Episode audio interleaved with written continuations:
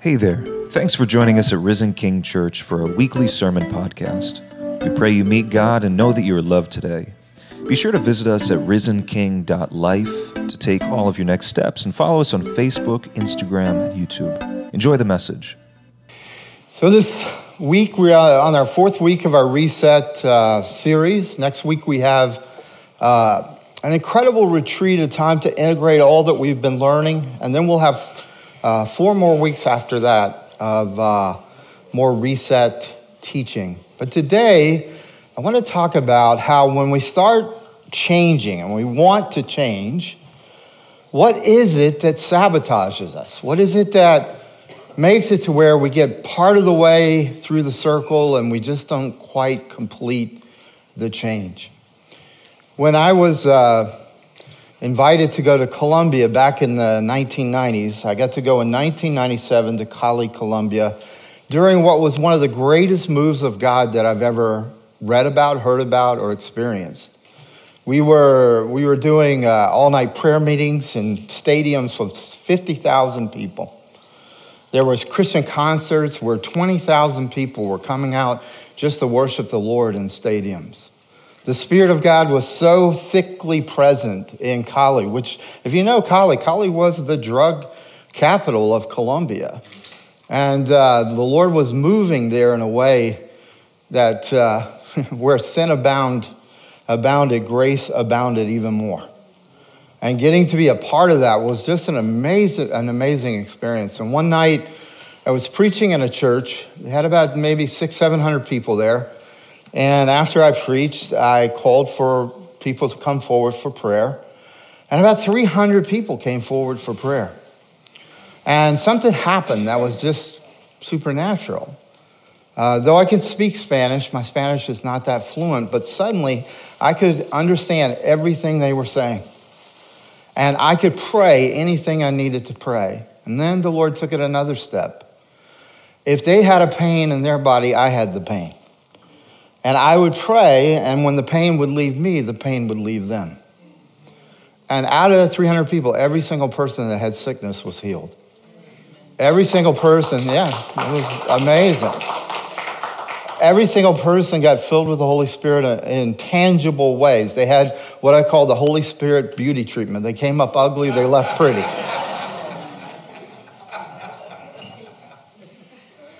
There were people there. There were uh, drug traffickers who came, who were big in the in the, the drug trade. They saw the Spirit of God. Some of them pushed through the whole crowd and said, "I want the Jesus that I'm seeing right here." And they got on their knees and gave their lives to Christ right there.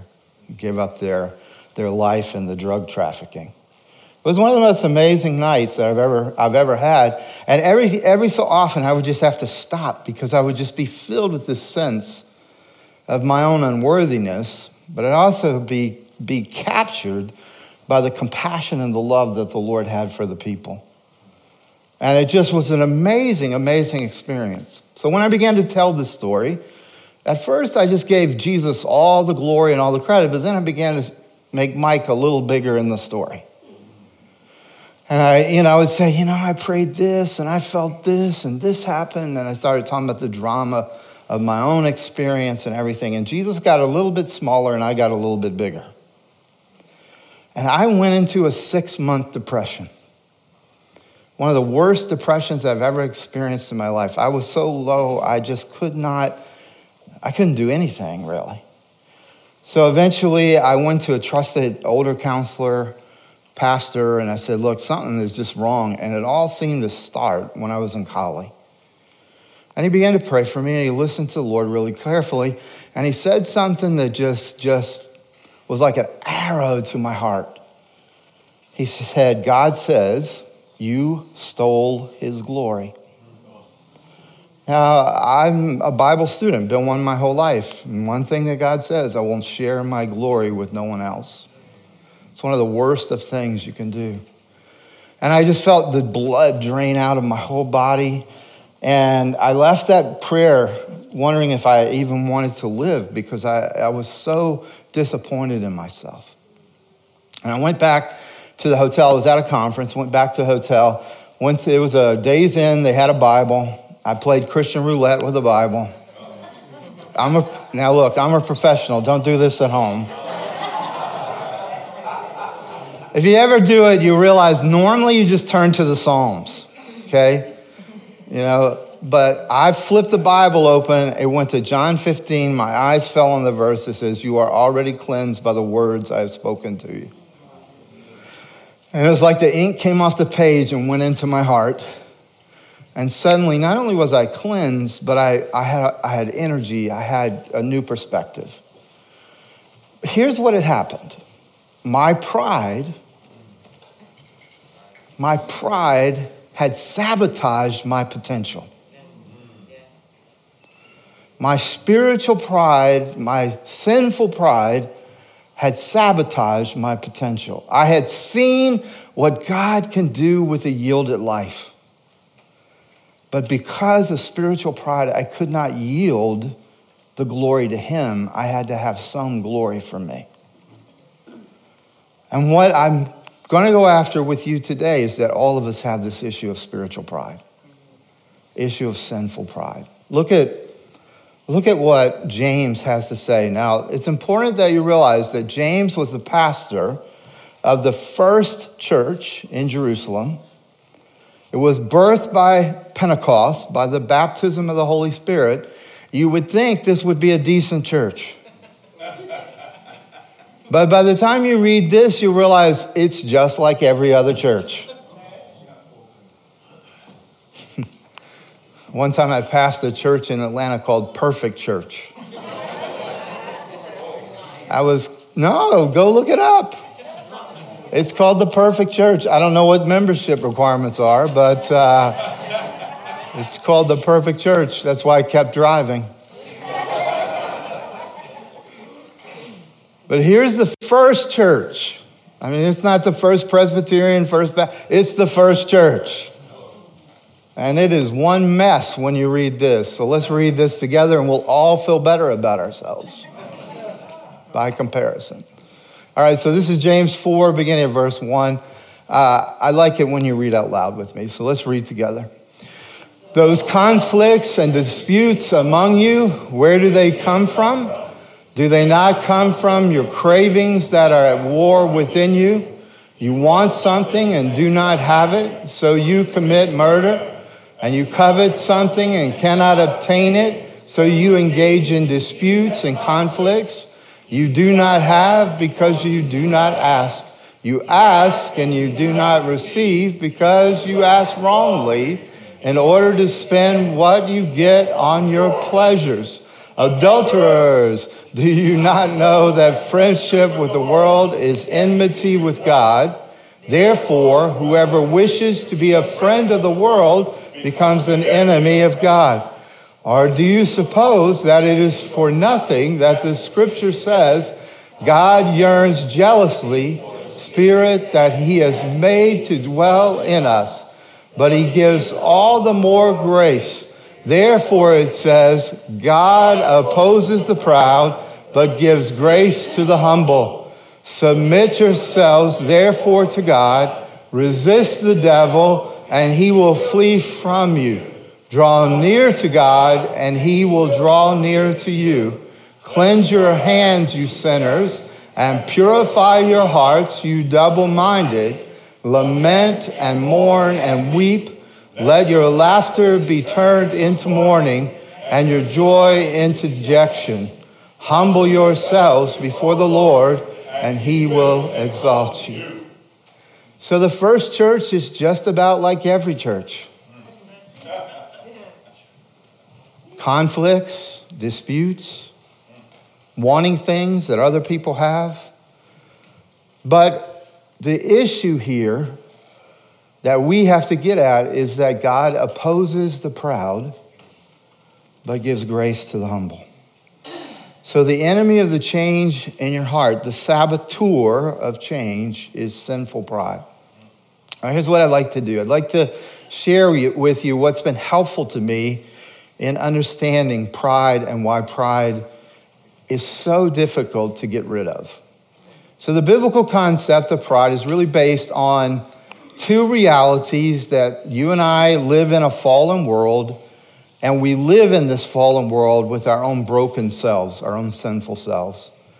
So the Bible says that there are two, there are two characteristics of sinful self. The one is that we are glory hungry, and the second is that we are glory empty. So this is the heart of pride. It's really this, this, this aspect that whether you like it or not, being a human, you are glory hungry. But if you try to fill that hunger by yourself, for yourself, you will find that you are glory empty. And the more glory empty you are, the more you tend to try to siphon that glory from everything and everybody around you. Now, that glory hunger is not a bad thing. It's just that when you're glory empty, you don't know how to fill the emptiness, so you go for whatever it is that is in your way or that is presented to you. So here's one thing that you have to know is this is this glory hunger and this glory emptiness is dominating when you are trying to get a consist, consistent sense of self. And you start when you when you're born, you start going, who am I? And of course you don't say, well, I'm glory hungry and I'm glory empty. but you are.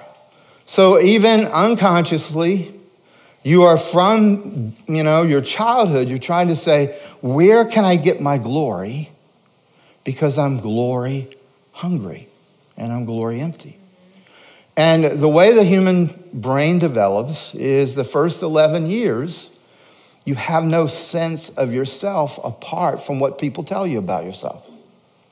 So, for about 11 years, you are developing your sense of your glory by what people say to you. So, eh, you know, the negative resonates with you far more than the positive. So there's, a, there's an aspect where this glory hunger is being met by negative criticism, sometimes rejection, sometimes outright cursing. And so the, the glory hunger never goes away, but the glory emptiness can almost feel like you're less than zero. Are you tracking with me a little bit here? So, what is it that that glory hunger is really about? Well, it's really about what is permanent. What can I count on that will not go away? But it's also about what is beautiful or, or what's pure, what has great value, and what, you know, what's heavy enough, what's weighty enough to withstand anything that life throws at you. And if you think about it, in your first 11 years, very little of what's going on in your life is permanent. Very little is beautiful. Very little is valuable. I mean, um, my little granddaughter, son, I, you know, Amazon is brilliant. They sent her, they sent her a catalog of toys. You can't get her to read anything, but you can get her to read the Amazon catalog of toys. So I'm on FaceTime going, I want, she's going, I want this, I want this, I want this, I want this. I said, and Lisa goes, You can have three things. She says, But I want them all. I, I, you know, I'm old and, and we didn't have stuff like that, but we used to watch, we used to watch cartoons on Saturday morning, and I wanted everything that was advertised on Saturday morning. Only, it, if you remember when you would get them on Christmas, the boxes were more fun than the toys. and as soon as you got it, you wanted something else because it was glory empty and you are glory hungry. Can you just, would it be all right if you met that out loud with me? Say it with me. I am, I am. glory empty but I am, glory hungry. You see, if, if the, the hunger for your glory is met by anything that's not permanent, not beautiful, not pure, not valuable, not weighty, then guess what? It'll never be beautiful enough. It'll never be worth enough, and it'll always be subject to death and decay. So we live in this world where we have this issue of sinful pride, and the world itself cannot at all satisfy the hunger that we have. Our lives are wasted trying to accumulate gl- glory, and the Bible teaches that all we can attain is vain glory or fool's gold. You see, but here's the, here's the bad news. This is what James is saying. We can even try to accumulate glory for ourselves while trying to make ourselves holy. Because we'll have a whole religious vainglory to satisfy our glory hunger. And what happens is we start striving for perfection and we, we, we try to have this achievement and we have this glory that we can show to other people. Uh, for how, how many years growing up in the church, everybody came to church scrubbed up. Everybody wore their best clothes. Everybody, you know, every child looked like they had came out of a catalog. I mean, all of that. And their lives were total chaos. Whatever they drove in on the way here, there was a fight all the way to church. You know, the husband's fuming because everybody's late. You know, the wife's upset because the husband didn't help with the kids. There was all of this stuff, but they showed up at church and they were the, they were the picture of perfection. And it was totally bogus. You know what it meant? They were glory hungry, but they were glory empty, but they were going to use religious glory to try to fill the emptiness. And they come in and they speak the cliche God is good all the time, all the time is God is good, but they don't believe it because they don't live it. You see, if God is good all the time, you can be messy. If God is good all the time, you don't have to be scrubbed up, you can be real. And you don't have to fake perfect because you're not perfect.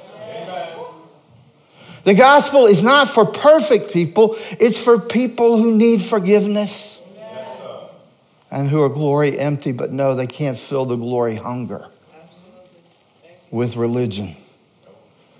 See, humility is absolutely important to change. Without humility, we continue to make change self centered. And God centeredness is the only way that change can really happen. Going to the root spiritually of our issues takes courage. But here's the thing we never explore our struggles alone. God has known that you're glory empty, He knows that you're glory hungry. See, not only has God Himself experienced our troubles, He is with us through the Spirit here and now. L- listen to some of the things that the Spirit of the Lord says through His Word. Fear not, for I have redeemed you. I have called you by name. You are mine. When you pass through the waters, I will be with you, and through the rivers, they shall not overwhelm you. When you walk through fire, you shall not be burned, and the flame shall not consume you. Isaiah 43, 1 and 2. You know what that means, though, friends? That means you have to, by faith, realize you need to be redeemed. That means that you do not have glory, but you can be redeemed in such a way that you become glory filled. Then you have to be honest enough to say, I'm going through the waters and I'm not going to be able to do this by myself and I'm passing through the rivers, and I'm, they're not going to overwhelm me, but I'm not going to deny that I'm going through the rivers. I'm in a fire, but I'm not going to be burned because what's in me is pure gold, and gold gets more refined with fire. But you see, you have to admit, I'm going through the waters, I'm going through the rivers, I'm in the fire. Because if you come in and go, it's all fine, you're lying. Then you've got vain glory, not real glory. I mean, look what this look what Jesus said on the night that he before he died, the night he was betrayed. He said, I will ask the Father, and he will give you another helper to be with you forever, even the Spirit of truth. Whoa, Jesus, why did you have to say Spirit of truth? Right? Because, see, if, if I'm basing my life on vainglory, I'm not basing it on truth. So, therefore, that spirit who wants to help me is going to help me by revealing my fantasies. He's going to help me by not resourcing my idolatry. He's going to help me by making me have the courage to admit where I have stolen his glory and not, not giving the glory to him or getting the, get the glory from him. So Jesus says we have a great counselor already, he calls him the Spirit of truth. And Jesus says he is with us forever. I love this. There's two, there's two Greek words here that are so important. The first one is when he says another. I'm going to give you another. What he means by that, I'm going to give you someone just like me. I know that this is hard to believe, but it's actually better to be you than to be the disciples. Because you see, they just had Jesus in, in, in physical form and they had to share him. You have the fullness of Jesus in spiritual form living inside the walls of your life, and you don't share him with anybody. He's all yours, and you're all his. You, you and I often say, well, if we'd lived in those times, we would have believed and all this stuff. You live in the best of times. Of course, if you lived back then, you're dead. So this is the best of times. I always hear people, oh, I want to go back to the good old days. Well, yeah, you'd be dead. So it's always funny. But somehow I can't get across to most Christians this is the best time to live.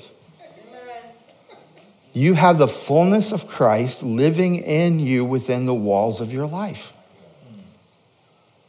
You don't share him with anybody. He shares all of himself with you. You can share all of yourself with him. He's another just like Jesus. Jesus says, It's better for me to go to the Father because I'm going to send you this other one. But then he also uses the word paraclete, which is a word that that's hard to sum up because it's such a powerful, it's the one who comes alongside of you. And it's the idea of a defense attorney or advocate.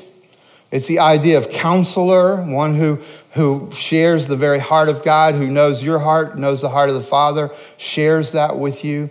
And he's also the comforter. But here, here is why I, I wanted you to think about the Holy Spirit as your protector and your provider. Because you see, that's what your pride has done up till now. You see, you have this need, you have this glory hunger, you have this need to get a consistent sense of self that you can present yourself in some way to people that say, I matter. So, who is it or what is it that protects and provides so that you matter? Well, that's this thing called pride. Pride is your natural protector because think about it. When people offend you, what do you say? You hurt my feelings, or you hurt me, or you disappointed me, or you betrayed me, whatever. But you see, really and truly, they didn't hurt your feelings. You can't hurt joy. They hurt your ego. They hurt what you believed was self because they criticized what you had presented.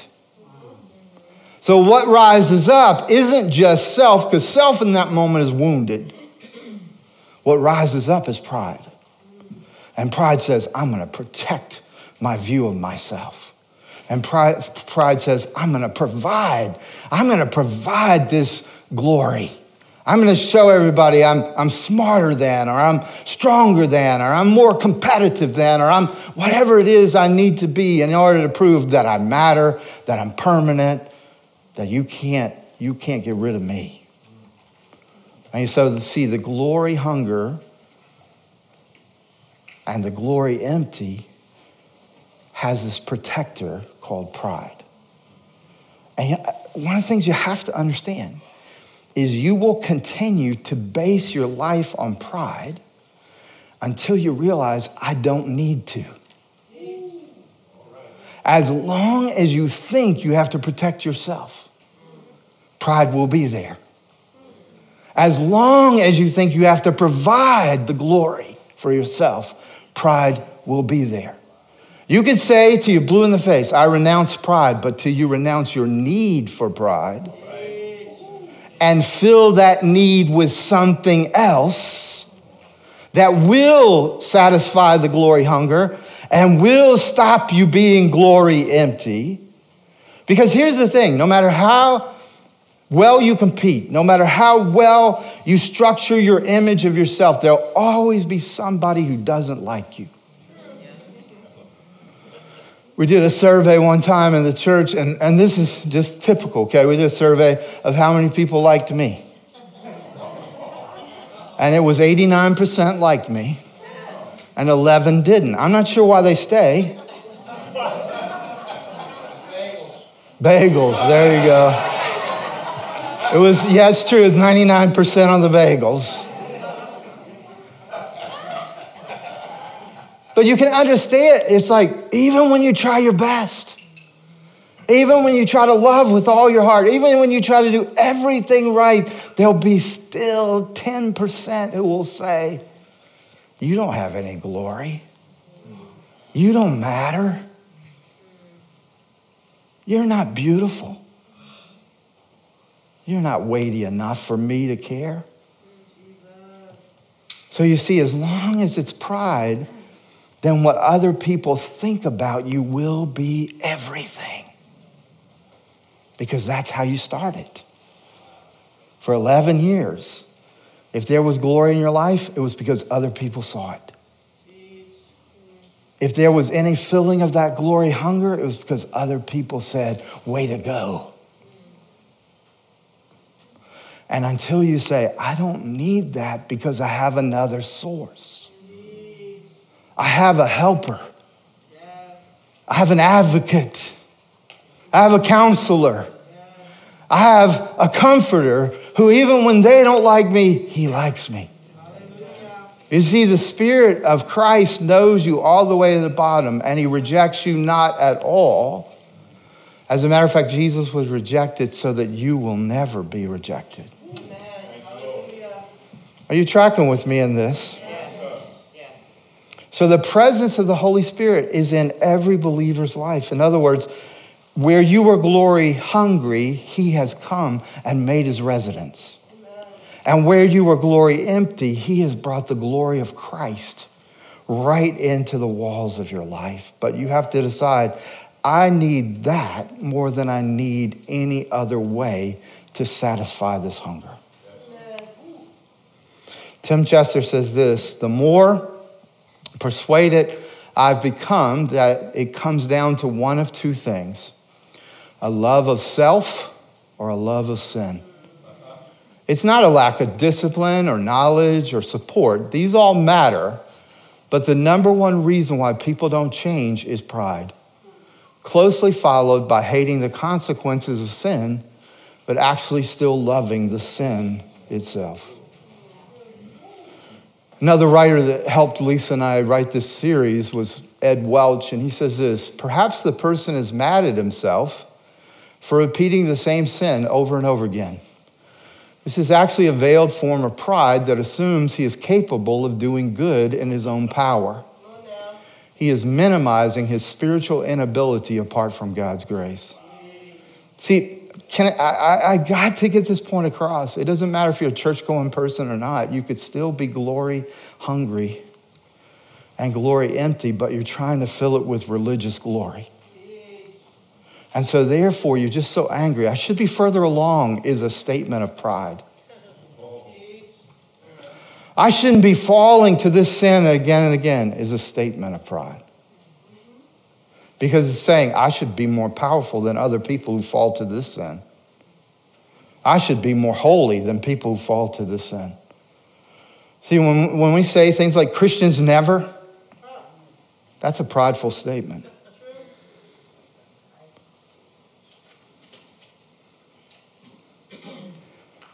And yet we do this to each other and we do it to ourselves. We have the access to real glory. Do you know what? When you really surrender to the Holy Spirit and you're filled with the Holy Spirit, you're more beautiful than you'll ever be.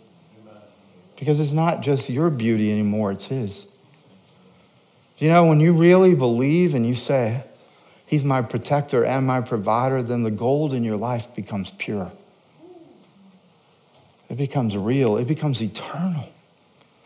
And the weight of that glory will sustain you no matter what you go through. But what we have is we have almost like a competition for who's going to be the holiest in the church. Oh, I can't believe they did that. Let, let, let, me give you one more. Let me give you one more little ego statement that shows sinful pride. All right, so things happen to you. People, people mess up. People do things against you that they shouldn't do. Will you respond in glory emptiness or in glory fullness? So, emptiness is this I can't believe they did that to me. Because suddenly you realize, whoa, this is really very self centered. Now, what would be a glory full way? Well, I can't believe they did that. Makes perfect sense. When someone does something wrong, you shouldn't go, hey, that's wrong, but it's good. The Bible never says that dishonesty is going to bring you gloryfulness. It says really the opposite. It says honesty is how you get there. As a matter of fact, I believe humility is a radical form of honesty. So when someone hurts you, it hurts. You can't just go, by faith, it won't hurt. I mean, even if you, so interesting how people say if you have enough faith, you won't even get sick. I just punch them in the nose and say, if you have enough faith, that won't hurt. no, I don't, and I better quit saying that. I've never done that. We'll never do that, but trying to show the absurdity of such statements. Your faith, your faith is not the cause of your glory. Your faith is your access to your glory, not the cause of it. Here's what Jerry Bridges claims God wants us to walk in obedience, not victory. Our problem, he explains, is that our attitude to, attitude to sin is more self centered than God centered. We are more concerned about our own victory over sin than we are about the fact that our sins grieve the heart of God. See, that's that key word again God centeredness. Pride isn't just a sin, it's part of the whole definition of sin. recently a leader got caught in lies that I, I know of. He got caught in some pretty significant lies. And numerous people, out of love, called him on his lies. Finally, he admitted that there was a problem, but here's what he said Yes, I spoke some untruths, but they weren't lies.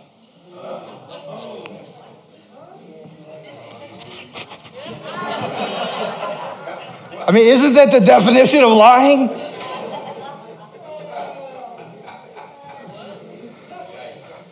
I mean, I can speak untruths, but they're not lies. Do you understand what pride does? Pride makes it to where I cannot be honest, therefore, I cannot receive the fullness of forgiveness. This is so important to me that you get this. God wants you to know him fully. Amen. Totally. That's where the glory is, friends. But here's the thing if you will continue in your pride, you will only see what your pride will tolerate seeing about God. So your pride may allow you to say, oh, yeah, he's so forgiving, he's so merciful. Or because you're a legalist, you might say, yeah, God is so holy and God is so just that he's just going to wipe out this whole world. And either way, you see, either way, you're missing God. Because if all you see is this one little narrow strip of God, that's not God. That's your vision of God. That's your, that's your willingness for God to at least show himself within your already preconceived notions. But here's, here's this incredible doctrine that is throughout the scripture. You can't divide God. It's called the doctrine of simplicity. That God is never not loving. He's never not holy. He's never not gracious and merciful. He's never not just and righteous altogether. His goodness is always goodness no matter what. But you see, you can't see that if you're saying, I'm just going to focus on, on legalism, or I'm going to focus on perfectionism, or I'm going to focus on it's all okay because God's so forgiving. Either way, you're missing God because your pride is blinding you to God. But when we get humble and we go, I'm a mess, then you see you can go to God and say, God, you're holy, but you provided a holy sacrifice for me that is completely paying the price. And when you're trying your best out of out of this sinful world, you're trying to be a pure and holy person, you say, but it's all out of grace. Even when I am winning, it's because of your glory, not mine. We operate from acceptance, not for acceptance.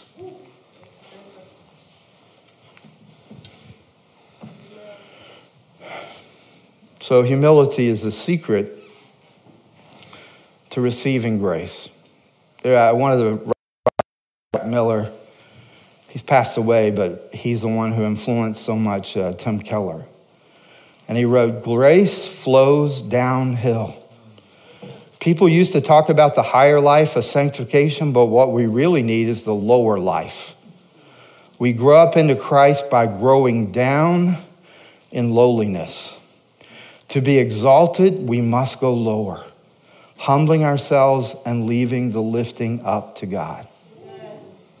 Is that not what James said?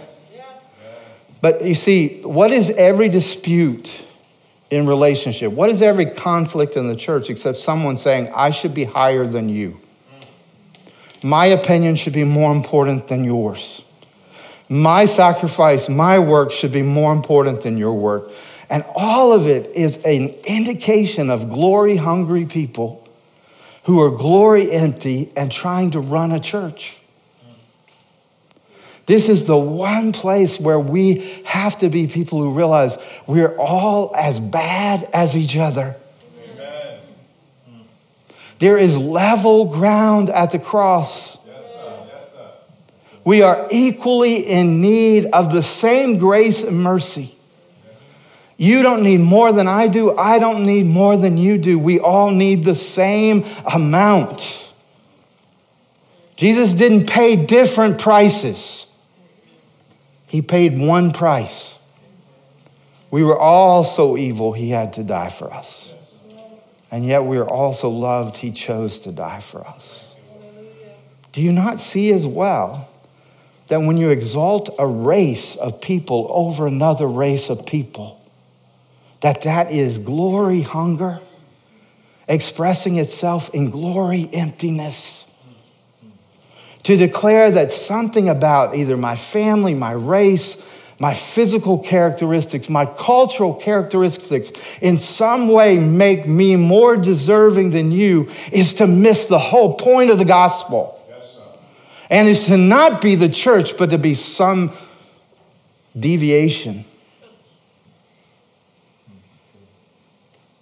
The only thing that the scriptures say is that we're all equally needy and we are equally loved. But you see, unless we humble ourselves, we'll look for glory somewhere that it's not to be found. And then we will join with others who, who think that's the same glory. There is no glory in any of our cultures. There is no glory in any of our ethnicities. We are all broken. And the only place of glory is at the cross. Every culture, every tribe, every tongue, every nation must go to the cross. And here's the thing in those last days when Jesus returns, no one will claim any glory whatsoever. Every knee will bow and every tongue confess. And yet, in heaven, this is so beautiful. God, who created diversity, God, who ordained cultures, has us all singing in our own tongues. We'll know tribes because our faces will be recognizable. And the glory that was veiled here on earth will be revealed in heaven. So when we are the church here and we're diverse and we reflect different cultures and we d- reflect different ethnicities, we are a foretaste of what eternity's glory will be. And when we treat one another with love and we treat one another with dignity and we're willing to die for each other because you belong to me and I belong to you, we are a foretaste of heaven. And instead of glory empty, we become glory filled.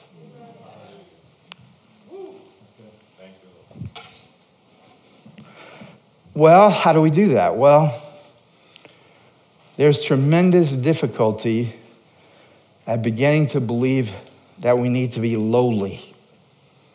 Most of us are pretty uppity.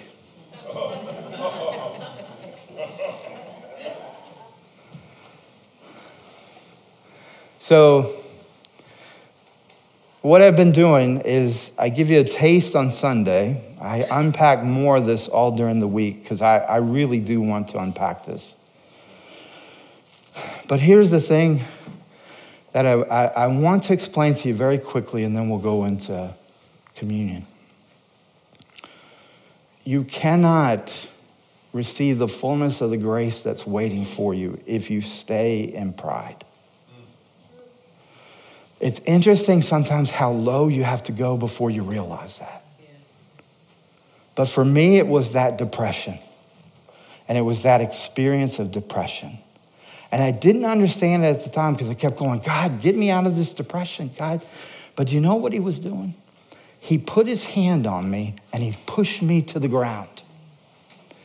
Because what had happened is I saw what could be every person healed, every person saved, every person filled with the Holy Spirit. And I thought, look at my ministry. And I thought, Benny Hinn, here I come. And God said, I will not let you have the fullness of this gifting if you don't have the character for it. And so that day when he said, You stole my glory, he wasn't being mean to me. He was being kind to me. He was taking me from my high flying pride and grounding me in his glory. See, I was glory hungry, but I was still glory empty. And so today I'm asking you, whatever God's doing, you see, he's grounding you. He's trying to ground you in his glory so that you'll say, Pride, you're no longer my protector or my provider. I don't need you because the very glory of God now lives inside of me. Ashley.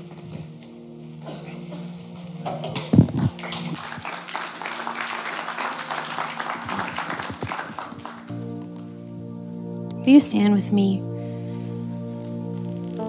This morning, uh, we have the opportunity to take communion together, and I think this is an appropriate response to this message. And I'm going to invite you to take communion. I'm not going to force you to take communion. This is really a response that you get to make this morning. It's really a tangible picture of us saying that we are glory empty and we are glory hungry.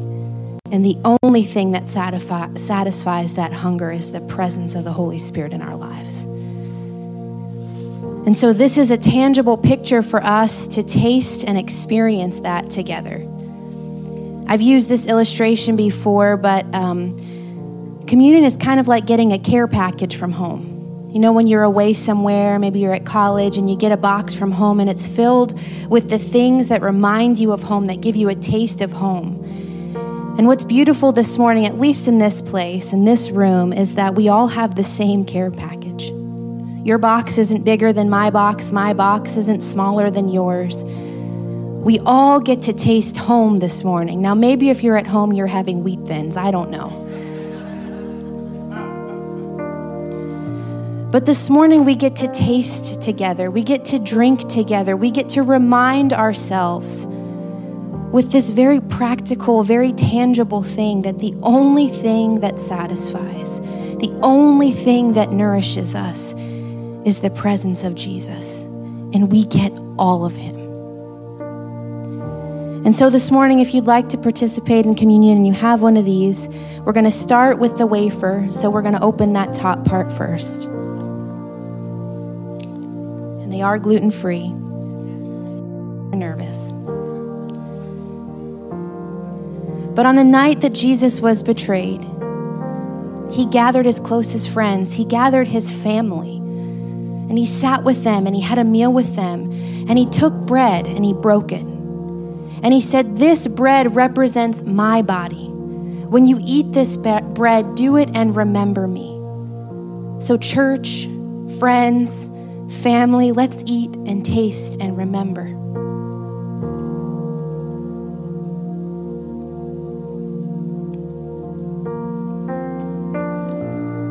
And in the same way, he took the cup. And he said, This cup represents my blood blood shed for you, blood that shed on the cross. So now there is nothing that separates you from the Father. You have full access, full rights as children of God when you receive the Son because of the blood on the cross. So when you drink this, when you taste it, when it sits on your tongue, would you taste and see that God loves you so much that he sent his Son to die for you? Let's drink this together and remember.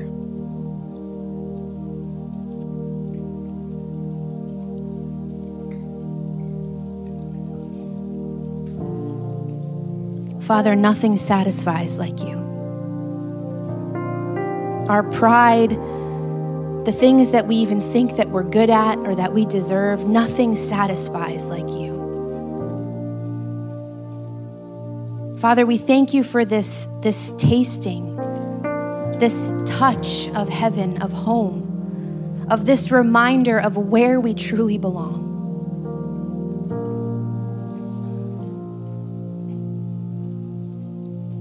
Father, thank you for sending all of your Son and all of your Spirit to live in all of us.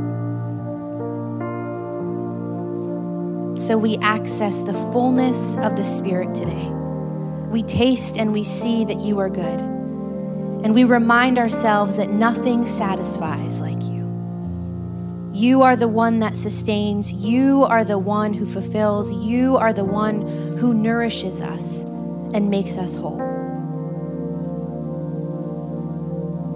So we remember together as your family, as your beloved, as your children, as the ones that you gave up everything for so that we could have relationship with you. We say that we will go low so that you can go high. And we give you all the glory and all the honor. In Jesus' name we pray.